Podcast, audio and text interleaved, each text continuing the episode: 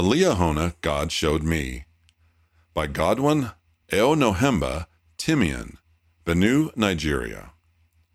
At first, it seemed blasphemous to me to say that the Church of Jesus Christ had been restored.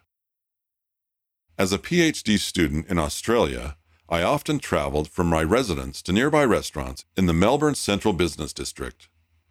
During one of my shuttles, I saw on the ground a card with a portrait of Jesus Christ.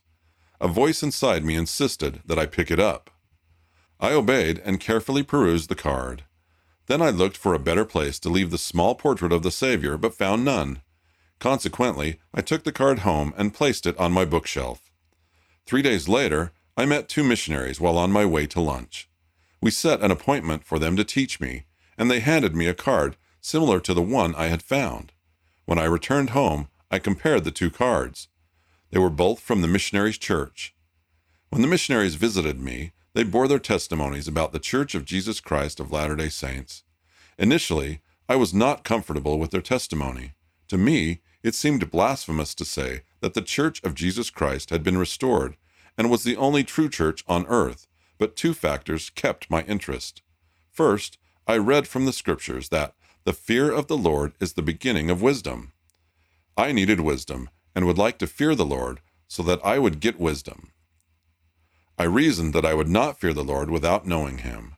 Hence, what the missionaries were teaching me was important because I needed knowledge about the Lord. Second, I concluded that the Lord had directed me to find the card I had picked up. Throughout the years I stayed in Melbourne, I never saw a similar card on the ground.